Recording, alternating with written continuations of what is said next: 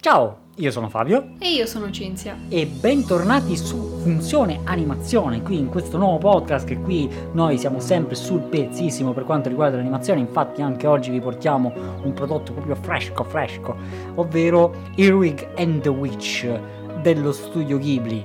E ce ne sarà da parlare. In realtà ci dispiace un po' che questo sia il primo film dello Studio Ghibli che portiamo. Però vero. Diciamo che va bene, andremo così, si potrà solo migliorare, forse, vedremo. Però adesso ne parliamo per bene. Sì, non partiamo prevenuti. Esatto. E soprattutto anche voi non partite né con le aspettative altissime ma nemmeno con le bassissime, ecco, che secondo me c'è spazio per riconoscere una serie di elementi che comunque non sono da buttare via, come girano tutte le voci sull'internet. Esatto, quindi come al solito noi vi ricordiamo che abbiamo una prima parte senza spoiler e poi andremo full spoiler successivamente, vi avviseremo al momento clou. Allora, partiamo con lo studio proprio che ha prodotto questo film. Perché? Perché è chiaramente tipo lo studio di animazione 2D più famoso al mondo dopo Disney, una roba del genere, e i suoi film, soprattutto di Miyazaki ma anche di Takahata, sono già nella storia del cinema, sono considerati capolavori da tutti, eccetera. Vorrei dire che comunque non tutti i film dello Studio Ghibli sono dei capolavori, anzi alcuni sono anche abbastanza che dici cioè diciamo che se Earwig and the Witch non è il film più riuscito dello studio, di sicuro non è il primo che non gli è riuscito. Ovviamente come tutti gli studi hanno avuto i loro alti e bassi. E però appunto il problema principale di questo film è il fatto che è dello Studio Ghibli, che si porta dietro una serie infinita di fandom e aspettative che sono completamente fuori scala per qualunque film che possa uscire in una sala cinematografica. Sì, esatto, la pressione che un nuovo prodotto cinematografico dello Studio Ghibli si porta dietro non è cosa da poco. E sempre restando anche un po' nell'argomento pressione, il regista di Earwig and the Witch, Earwig e la strega, è Goro Miyazaki, quindi il figlio di Hayao Miyazaki, quindi anche lui, poverino, di pressione per realizzare sempre il prossimo grande capolavoro dell'animazione giapponese, ce l'avrà sul groppone, che è anche un po' la cosa che lo spinge a fare cose più sperimentali, più innovative, perché comunque questo alla fine, se si fa un passo indietro e lo si guarda un po' da lontano, è comunque un film molto sperimentale in sé, perché è il primo film dello Studio Ghibli completamente in 3D. Poi che vabbè, la cosa che sia riuscita o non sia riuscita ne parleremo, però è il primo lungometraggio in CG fatto dallo studio, che non è comunque un'impresa facile. No, anzi. Perché ha comunque richiesto di creare tutta una crew e praticamente mettere in piedi una pipeline da zero. Pipeline che comunque è diversissima da quella dell'animazione 2D. E prima del film di Earwig era stata utilizzata solo praticamente nella serie animata, anche questa prima serie animata dello Studio Ghibli, che ha sempre diretto Goro, che si chiama Ronia, la figlia del brigante,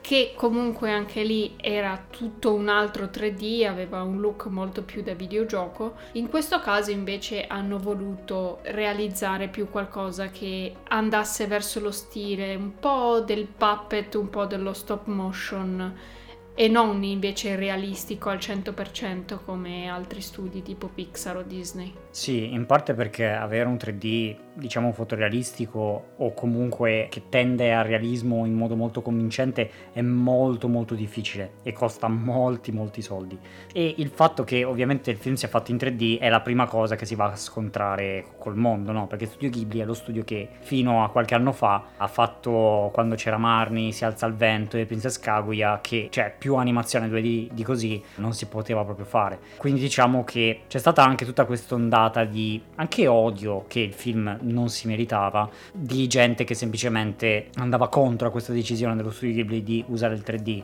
In realtà la decisione in sé penso abbia uno scopo principalmente economico e tecnologico, cioè sicuramente realizzare film in 3D gli permette di risparmiare su quella che è l'animazione 2D, che soprattutto quando viene diretta da Miyazaki ha un costo folle e che viene anche finanziata appunto perché è diretta da Hayao Miyazaki, cioè diciamolo, esatto. I film suoi vengono finanziati proprio perché ci sono persone specifiche che adorano il suo lavoro e che decidono di metterci soldi proprio alla cieca, che non è comunque una cosa che si riesce a fare in tutti i casi, cioè lo si riesce a fare con un regista che ha un talento, però... Sì, e quindi lo studio si trova un po' in balia di tutte queste forze tra Hayao, che è andato in pensione o vorrebbe forse andare in pensione, questa cosa non si è ancora ben capita, se è lui che non riesce a smettere di lavorare o è lo studio che non riesce a stare in piedi senza di lui e quindi continuano a tirarlo dentro alle produzioni, in modo da avere sempre il suo nome, no? Da poter vendere e in questo modo da poter avere almeno un minimo di riscontro nel mondo. A detta di Toshio Suzuki, che è il produttore storico di Ghibli, sì,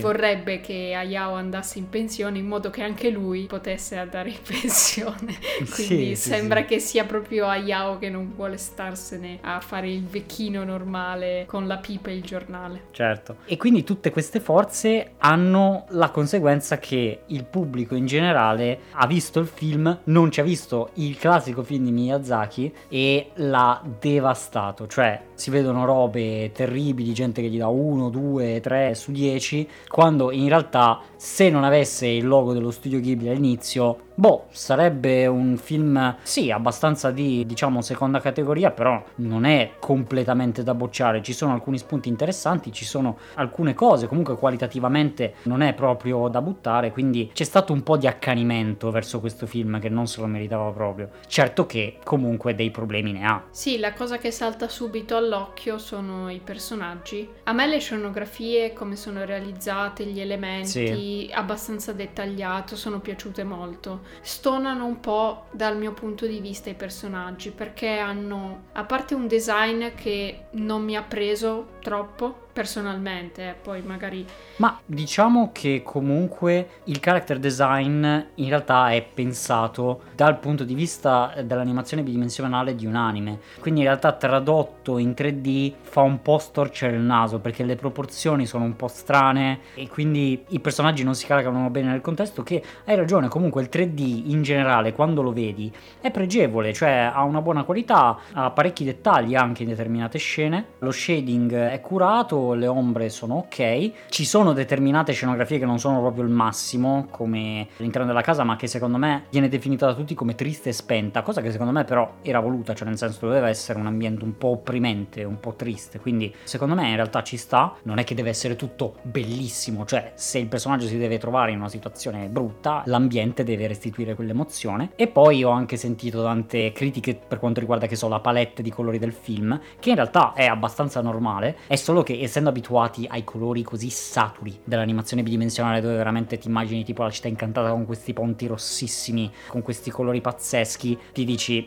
però effettivamente la palette è più scarica, però è anche proprio una difficoltà tecnica del 3D che richiede molto tempo e molto lavoro per riuscire ad avere proprio dei materiali che restituiscano dei colori molto accesi, è molto difficile fare dei colori brillanti in 3D a meno di non renderli luminosi, quindi c'è sicuramente anche una difficoltà tecnica. Sì, appunto, i personaggi, per quanto è da sottolineare che sono molto diversi a quelli che si trovano nell'animazione 3D solita, il che è un punto a favore, per me personalmente non hanno un appeal visivo, a parte forse il personaggio di Mandragora, che invece è quello un po' più interessante sia dal punto di vista della scrittura sia dal punto di vista del design, è anche un po' quello più misterioso, eccetera.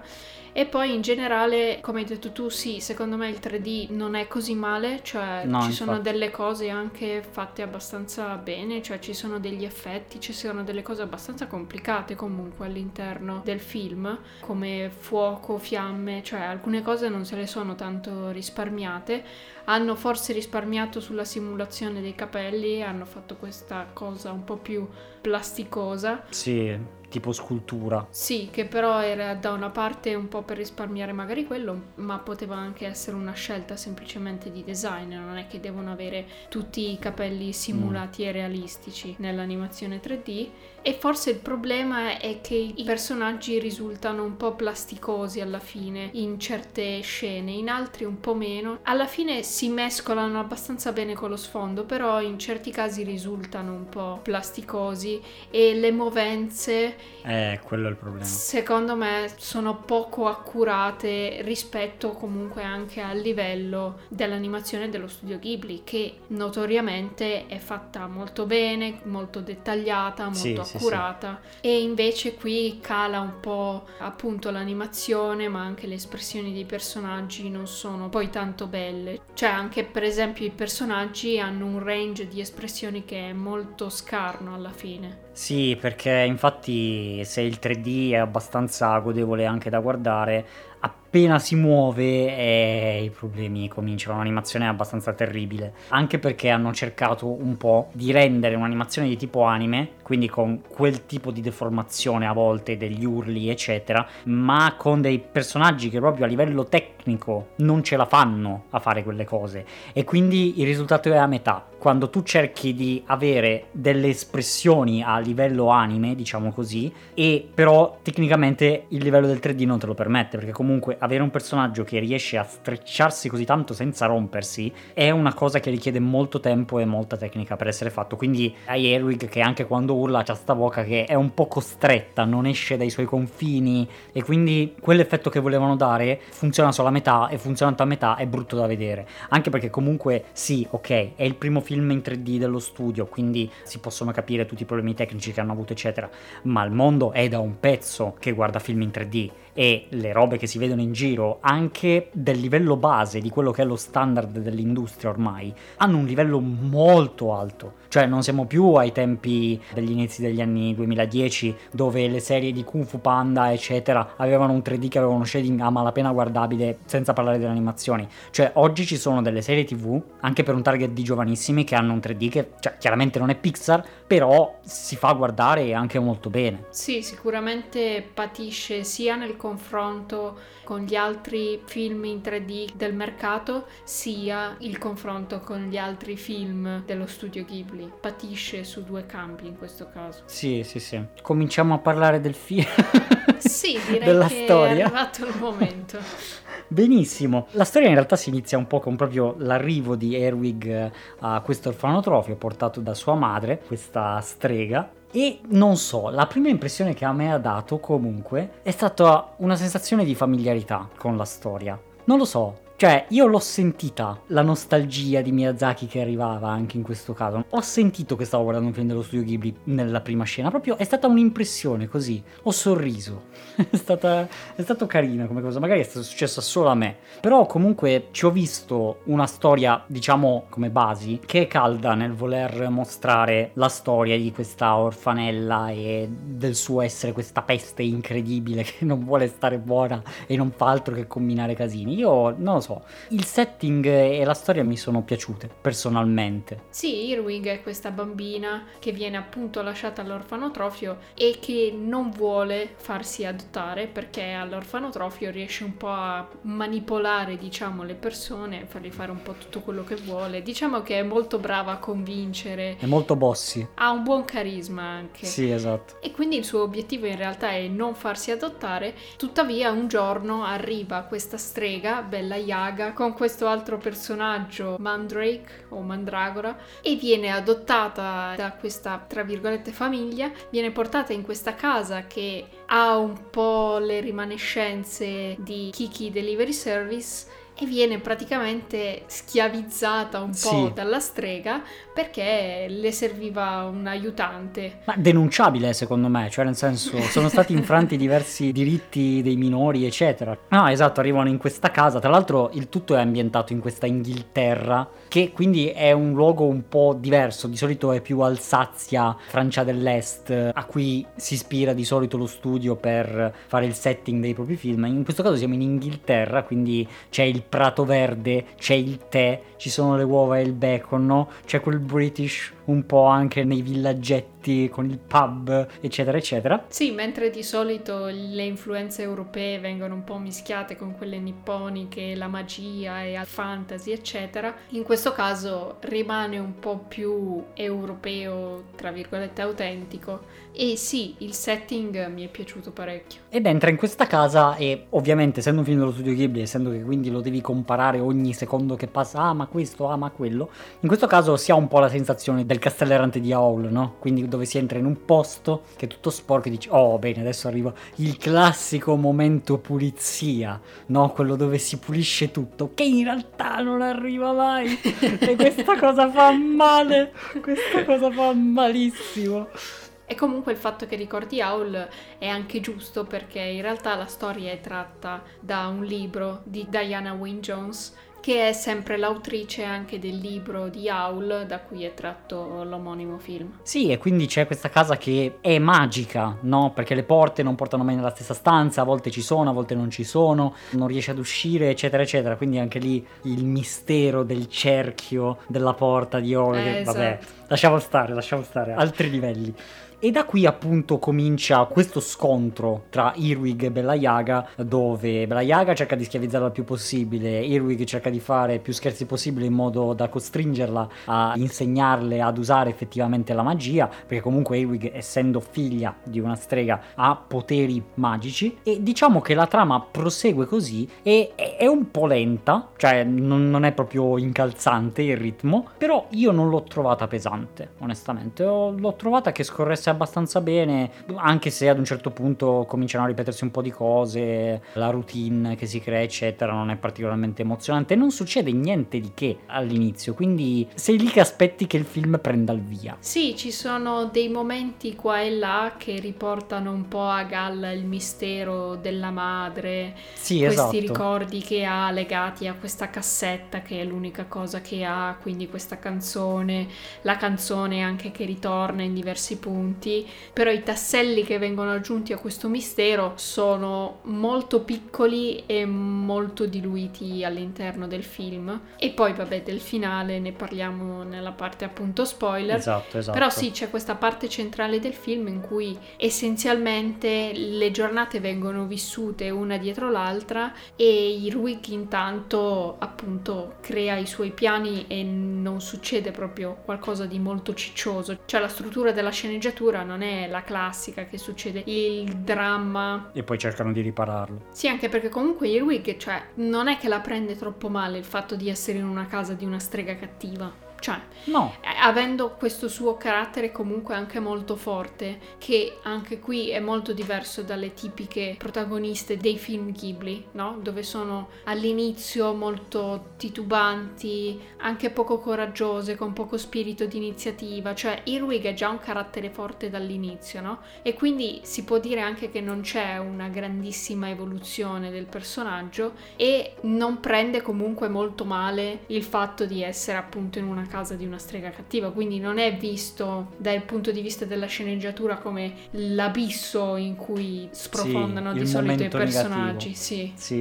E quindi appunto la cosa che ti tira un po' avanti sono questi hint di mistero, no? La band di streghe, sì. C'è appunto questo Mandrake che non si sa bene cosa faccia tutto il giorno, però non bisogna disturbarlo mai, cascasse il mondo eccetera, e questa casa che è piccola da fuori, è il classico cottage ma dentro è enorme, c'è una libreria immensa piena di libri eccetera eccetera. E direi che passiamo alla parte spoiler. Sì. Benissimo, quindi noi siamo arrivati fino a qui. Se potete recuperate il film per poi poter tornare e discutere così con noi fin nelle viscere del film. Sì, guardiamo il film soprattutto anche per sostenere lo studio Ghibli, anche perché comunque tutti fan dello studio Ghibli, ma se affondiamo i pochi film che fanno uscire io dubito che rimarranno troppo a galla, quindi dai, da veri fan sosteniamo questo film, che comunque appunto non lasciatevi ingannare dalle 1000 review altamente negative, non è così male come dicono. No, appunto, non è così male, chiaramente le cose vanno dette come stanno, quindi chiaramente ci sono dei problemi nel film,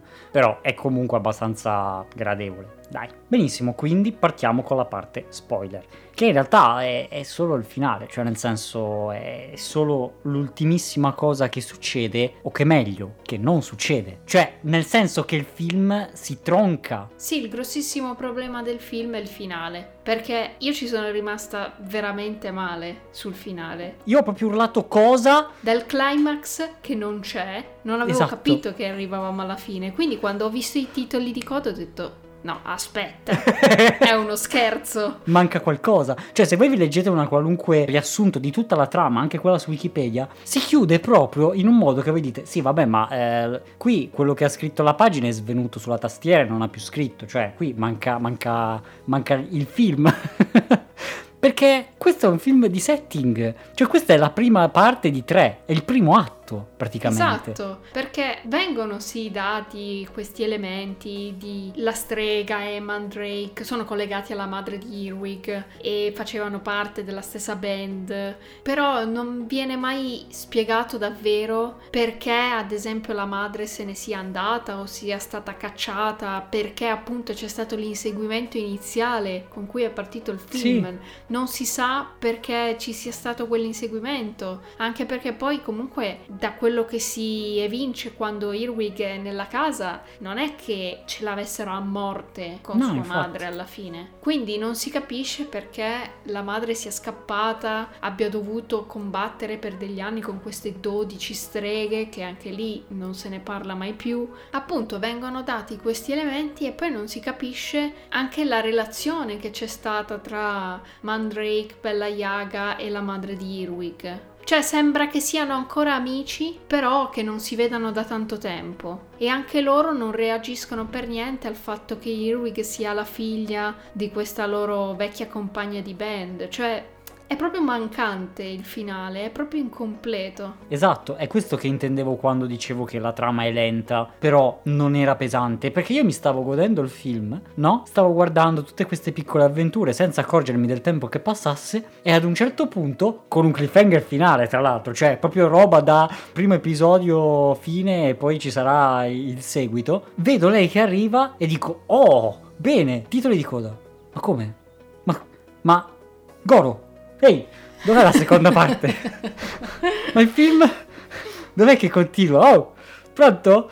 Perché questo è il punto, cioè a me stava interessando, e cioè appunto l'incontro con Mandrake e Earwig nella stanza con l'organo e tutti i dischi eccetera era interessante, poi vabbè tutte le marachelle varie, anche chi se ne frega, però mi stava interessando ed è finito malissimo. Ma anche il fatto che tipo trova praticamente nello scantinato quella specie di chiesa gotica con dentro la macchina e il disco, cioè comunque non so, erano degli elementi comunque anche interessanti, no? Certo. Di mistero che venivano restituiti un po' allo spettatore. E appunto è proprio il finale che poi non si capisce perché, cioè la madre arriva al cottage con il ragazzino dell'orfanotrofio, cioè boh, a caso. E questo probabilmente anche perché in realtà questo è avere sfiga nella sfiga, cioè già stanno attraversando un periodaccio, stanno facendo mille casini per ristrutturare lo studio in modo che faccia anche 3D, la pandemia e tanto per aggiungere strati su strati.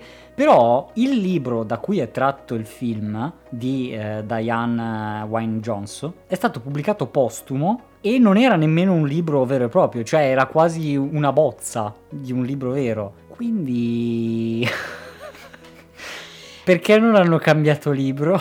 Ma poi da quello che ho capito anche la cosa della band è stata un po' inserita, cioè vabbè io non ho letto il libro, però da quello che ho capito non c'era in realtà questo elemento della band all'interno del libro, che probabilmente l'hanno inserito anche perché così avevano la canzone che potevano utilizzare all'interno del film, avevano poi una seconda canzone, anche perché i giapponesi sono abbastanza in fissa con questa cosa di avere la canzone tematica del film, sì, eccetera, certo. La canzone dei titoli di testa, la canzone dei titoli di coda, no? Come gli anime, sigla e ending. E però anche questa cosa non viene portata avanti, addirittura nel poster c'è Earwig stessa che canta e poi non prende non si in vede mano mai uno questa strumento cosa. Nemmeno a morire, cioè boh. Cioè il punto è che è come se avessero preso un puzzle a caso. Ok, hanno preso un puzzle, hanno preso la metà dei pezzi, li hanno messi dentro un sacchetto di carta e te li hanno buttati, sparsi, con qualcuno anche che è finito sotto il divano, e ti hanno detto tieni, fai tu. E tu ovviamente non c'è niente da mettere insieme qua, perché i pezzi del puzzle sono anche belli, tagliati bene, con delle immagini che se composte sembrano abbastanza carine, ma non si vede qual è il puzzle finito, e quindi dici, e quindi... Anche perché alla fine il personaggio della madre è molto interessante. o anche quello di Mandrake, è anche lì molto interessante, cioè è carina anche questa cosa, o comunque anche il fatto che si sono inventati che quando è un po' irascibile, però che quando si arrabbia, cioè comincia a fumare tutto con le scintille negli occhiali, oppure che quando è felice c'è questo effetto bubbly arcobaleno nella testa, no? Sono dei personaggi comunque interessanti, anche Bella Yaga che sembra la classica strega cattiva, no? Cioè poi si tira fuori che è una batterista fenomenale, cioè sono personaggi fighi alla fine, però non viene mai spiegato perché stanno lì e perché fanno quello che fanno o cosa fanno, cioè sì, o perché questa band è di stregoni, cioè per dire, no? E cosa sono gli stregoni? Qual è il potere magico? Non c'è niente, cioè nel senso ti vengono date un sacco di informazioni ma senza un filo che le unisce alla fine. Sì, anche perché poi è carino questo modo di fare crafting delle pozioni che è molto manuale, no? E poi c'è anche tutto questo processo, no? Dove le cose sono brutte, schifose, eccetera, insetti, e polverizza le ossa e conta gli occhi e fai queste cose, no? Però poi alla fine ti restituisce questo pacchetto incredibile, no? Proprio in puro stile giapponese, con il packaging impeccabile, con dentro questo gummy bear con l'incantesimo dentro, e dici è tutto figo, è tutto molto interessante, però appunto alla fine se stringi non ti rimane poi niente nella trama ed è tutto un po' riempitivo. Sì, e quindi capisci perfettamente perché già vai a vedere un film che speri sia bello, ma già dai trailer si capisce che non sarà sto gran film, perché vedi le animazioni e dici oddio cosa hanno fatto, o no, dici proprio oh no, e quindi vai già prevenuto, e poi magari comincia e ti sta magari anche piacendo, proprio si tronca sul nulla, allora ti dici bah, allora andate a quel paese, ma scusa, ma cos'è sta roba? Che ci sta, cioè voglio dire, è una reazione totalmente comprensibile. C'è stato appunto secondo me un po' di accanimento troppo cattivo, perché non è così male, però effettivamente i problemi ce li hai, non è che sono così piccoli come film. Sì, la storia ha appunto questo aspetto che bastava che si prendevano quei 10 minuti in più alla fine per spiegare qualche cosa per risolverla bene, no? Sì, sì, perché sì, manca proprio una scena di fatto. Gli elementi erano anche abbastanza distribuiti, sì, la parte centrale era un po' dilungata, non succedeva poi granché, però comunque se alla fine spendevano quei 5-10 minuti per spiegare effettivamente la backstory e come stava, o il perché la madre si trova all'uscio, era tutta un'altra cosa. Sì, esatto. Quindi, boh. Benvenuti su Funzione Animazione, qui parleremo anche di tutti gli altri film degli Studio Ghibli che per fortuna non sono così, anzi sono veramente dei grandi capolavori, ed è questo che fa più rodere, no? Che tu da uno studio che ha tirato fuori delle robe che sono storie del cinema dici però un po', cioè almeno le basi, no? Sì, anche perché poi comunque il problema della trama è un problema abbastanza risolvibile, cioè io mi immagino che l'abbia letto anche qualcun altro lo script, oltre alle 2 o 3 persone che ci hanno lavorato, e quindi far storcere un po' il naso alla fine, anche sì, perché sì, comunque Goro Miyazaki, sì vabbè, per quanto dal padre venga denigrato come sì, tantissimo, una nullità, poveraccio. Diciamo le cose come stanno, quando iniziano i film di Goro, Hayao se ne va dalla sala tantissimo, è veramente senza quasi tante un odio, riverenze. Però comunque ha anche diretto il film La collina dei papaveri, che sì, di nuovo da alcuni non viene ritenuto il migliore, però a me piace un sacco, sì, ed è molto fatto bello, molto bene. Sì, sì, esatto. Cioè di sicuro rispetto a questo film è un capolavoro. Sì, quindi boh, sembra proprio uno scivolone momentaneo questo film alla fine. Che potrebbe potenzialmente costare caro, ahimè, allo studio, perché non sono già in buone acque, quindi questa non ci voleva proprio. Però staremo a vedere. Comunque non è la prima volta che si trovano con l'acqua alla gola e che devono fare di tutto, tra cui vendere peluche di Totoro per riuscire a stare a galla, quindi vedremo come si evolverà la situazione in futuro. Anche perché appunto, cioè, sì, tutti i film dello studio Ghibli sono un capolavoro, non tanto. Totoro venne disprezzato tantissimo dalla critica quando uscì, oggi viene considerato un gran film, ma all'epoca ha quasi affossato lo studio. E sì, è anche l'altro film che venne prodotto in contemporanea, quindi Una tomba per le lucciole non è che ha avuto tutto questo successo di pubblico, anche perché comunque è un prodotto abbastanza particolare di nicchia, soprattutto per gli anni in cui è stato fatto. Però questi saranno argomenti per l'episodio in cui parleremo della storia dello studio Ghibli, perché ovviamente qua bisogna parlare di uno dei più grandi studi di animazione del mondo, quindi aspettatevi chiaramente che ne parleremo di tutti, è solo che ci va una marea di tempo, questi non hanno fatto due film come Cartoon Saloon, quindi per recuperare ci andrà il proprio tempo, però avremo l'episodio approfondimento sulla storia dello studio, quindi se siete interessati chiaramente vi ricordiamo di iscrivervi, mettere campanella, fare tutte le cose che vi servono per stare sempre sul pezzo. Mi raccomando che qui siamo nel 2022 oramai, quindi non è vero però quindi no, cosa state aspettando? Orsù, scriveteci che cosa ne pensate del film nei commenti o che cosa ne pensate di questo podcast.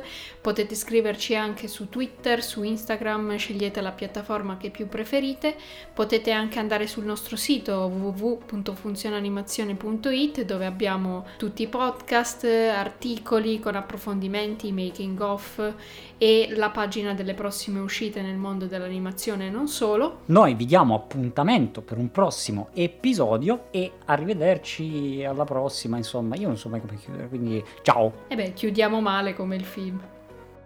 Che poi, piccola postilla finale, secondo me Mandrake rappresenta praticamente Hayao Miyazaki e Goro rappresenta Earwig, perché c'è tutta questa cosa che Earwig non deve rompere le scatole a Mandrake perché lui sta lavorando, sta scrivendo, sta facendo le cose e poi fa il capolavoro alla fine, eccetera eccetera, e Earwig sta solo rompendo le scatole senza concludere niente. Io ci ho visto troppo Goro che da bambino piccolo cercava in tutti i modi di ottenere l'attenzione del padre che non c'era mai, e il padre invece che lo ignorava e diceva solo non mi disturbare, sto lavorando, sto scrivendo, eccetera. Tanto che non lo considera quasi nemmeno suo figlio perché l'ha adottato semplicemente. Che cattiveria. Lo so, magari è un po' overlooked, però. E beh, da un padre che dopo aver visto La collina dei papaveri si alza e ti viene a dire ma scusa, ma secondo te una persona che cammina si anima così? Cosa ti aspetti? Non so, magari un po' rappresenta il padre, appunto. Beh, io ce lo vedo.